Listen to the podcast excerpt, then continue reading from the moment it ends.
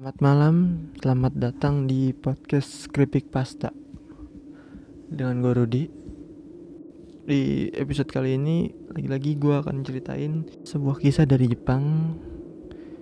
Horor dari Jepang, sumbernya dari masih dari mangakubackpacker.blogspot.com Sebenarnya gue bakal banyak ngambil cerita dari blog ini Dan gue juga belum izin ke pemilik blognya. Mungkin kalau dia dengar dan mungkin kalau dia keberatan gue juga bisa ngetek down episode-episode yang menyangkut sumbernya dari dia.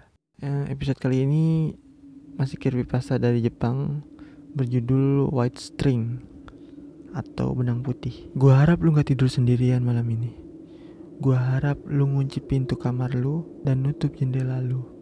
Atau kalau lu lupa buat ngelakuin itu siapa tahu mereka bakal ngintai lu dari sudut tergelap kamar lu.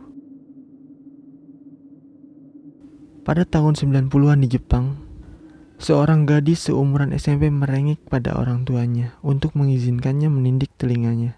Ia berkata bahwa semua anak perempuan di kelasnya sudah menindik telinganya, hanya ia saja yang belum.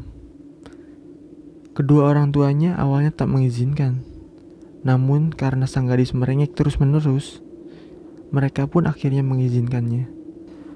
Orang tua gadis itu lalu memberinya sejumlah uang dan menyuruh gadis itu menindik telinganya di toko perhiasan yang terpercaya di sebuah mal di dekat rumah mereka. Namun sang gadis berpikiran lain. Ia hendak menyimpan uang pemberian orang tuanya dan memutuskan menindiknya sendiri.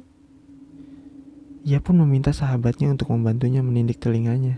Mereka memakai jarum yang dipanaskan dan kemudian ditusukkan di kedua cuping telinga gadis itu. Dia merasa sangat kesakitan. Namun begitu melihat hasilnya, ia sangat puas.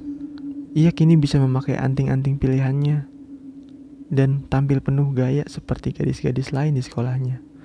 Namun keesokan harinya ada yang aneh. Ia terbangun di pagi hari karena rasa gatal yang teramat sangat di telinganya. Rupanya cuping telinga yang ia tindik terlihat merah dan meradang. Tak hanya itu, tampak seutas benang putih kecil menjulur dari lubang yang ia buat kemarin di cuping telinganya.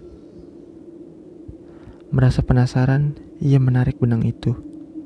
Benang itu sangat halus dan panjang. Ia menariknya terus-menerus, namun seakan-akan benang itu tak ada habis-habisnya. Merasa tak sabar, gadis itu mengambil gunting dan memotong benang putih itu. Tiba-tiba semuanya menjadi gelap. Ia histeris dan memanggil kedua orang tuanya. Orang tuanya yang panik segera membawanya ke rumah sakit. Mengapa kau bisa jadi begini? Tanya sang dokter yang memeriksanya. Sang gadis kemudian menceritakan segalanya. Sang dokter menjawab dengan suara sedih. Maaf, tapi harus kukatakan bahwa kau akan mengalami hal ini seumur hidupmu. Kenapa? Tanya gadis itu tercekat. Benang putih yang kau potong itu bukan sembarang benang putih. Benang apa itu? Tanya gadis itu putus asa. Itu saraf matamu.